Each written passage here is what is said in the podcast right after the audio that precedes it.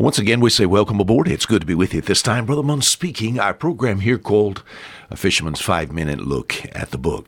Uh, since our last uh, program, I've spent some time there on the island of Luzon, there in Southeast Asia, and enjoyed uh, being there. So, as far as the program is concerned, it's been sometimes I have to make these programs prior, but oh, it's good to be face to face again with you today. Well, by the way, I wish I could be face to face with some of you. Thank you for writing. Thank you for encouraging us in the ministry. Isaiah chapter 1 and verse 18. I want to talk about it almost seems from time to time I can almost uh, visualize the Lord uh, uh, sticking his head uh, there in the sky and looking down on this earth and saying, Hey, folk, uh, we got to talk. Uh, here we have the Lord inviting. of course, this has to do with the southern kingdom of Judah and inviting them to a conference. And it says here in Isaiah chapter 1, verse 18 Come now, and let us reason together, saith the Lord. Though your sins be as scarlet, they shall be as white as snow. Though they be red like crimson, they shall be as wool. I know you've heard this verse. Oh, it's a wonderful verse to think about, and we have a wonderful promise here. We have, it's like the Lord inviting, of course, within its context, this is Isaiah. Isaiah is one of the major prophets, major to the extent that not he's he's not any better than any of the rest, but his prophecy. We think about read the book of Isaiah, Jeremiah, uh, Ezekiel. Those are big books. And when you compare them to uh, Joel, Amos, Obadiah, Jonah, Micah, Nahum, uh, those are minor prophets. Minor in the sense that their writings are very short. But uh, Isaiah is a major prophet. He's also called a messianic prophet because he has much in there about the Messiah.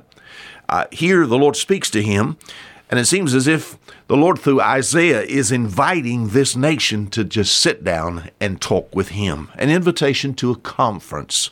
You ever been to a conference? Think about conference, the act of conversing or what?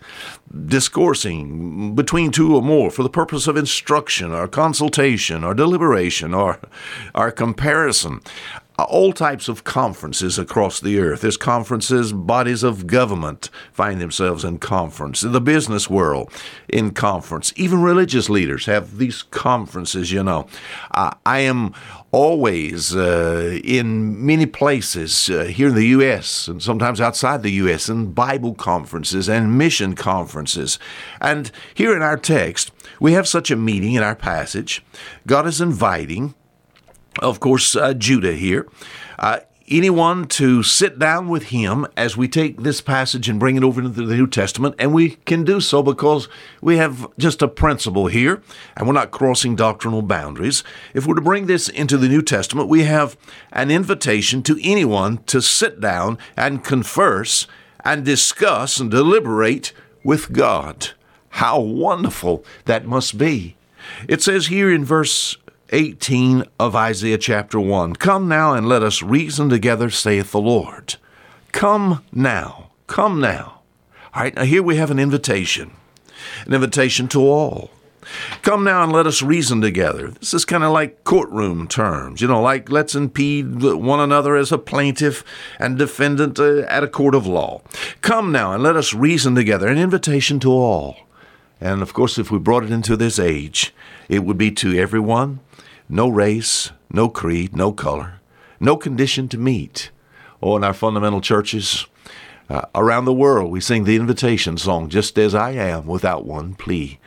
But that thy blood was shed for me, O Lamb of God, I come.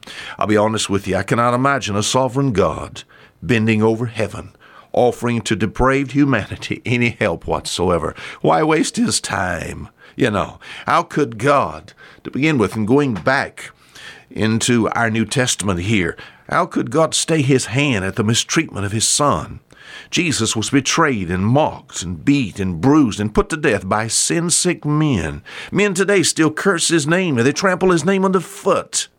You know, and, and his blood and resist and refuse. And yet, there's an invitation to come, just like here in Isaiah chapter 1. Come now, and let us reason together, saith the Lord. It's almost like I can picture the Lord from the sky looking down on humanity saying, We've got to we've got to talk.